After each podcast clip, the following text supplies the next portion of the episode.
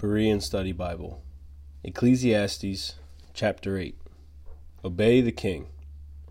Who is like the wise man? Who knows the interpretation of a matter? A man's wisdom brightens his face, and the sternness of his face is changed. Keep the king's command, I say, because of your oath before God. Do not hasten to leave his presence, and do not persist in a bad cause, for he will do whatever he pleases. For the king's word is supreme, and who can say to him, What are you doing? Whoever keeps his command will come to no harm, and a wise heart knows the right time and procedure. For there is a right time and procedure to every purpose, though a man's misery weighs heavily upon him. Since no one knows what will happen, who can tell him what is to come? As no man has power over the wind to contain it, so no one has authority over his day of death and no one can be discharged in wartime, so wickedness will not release those who practice it. All this I have seen, applying my mind to every deed that is done under the sun.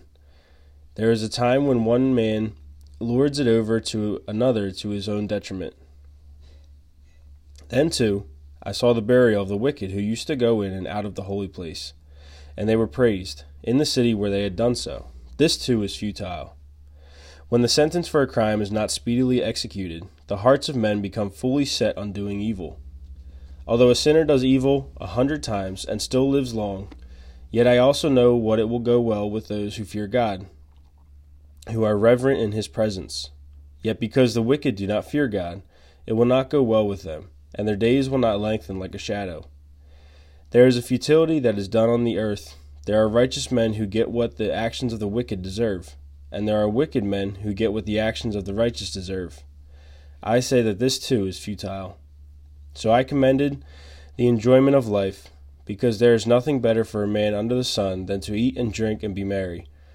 For this joy will accompany him in his labor during the days of his life that God gives him under the sun. When I applied my mind to know wisdom and to observe the task that one performs on the earth, though his eyes do not see sleep in the day or even in the night, I saw every work of God, and that a man is unable to comprehend the work that is done under the sun, despite his efforts to search it out. He cannot find its meanings.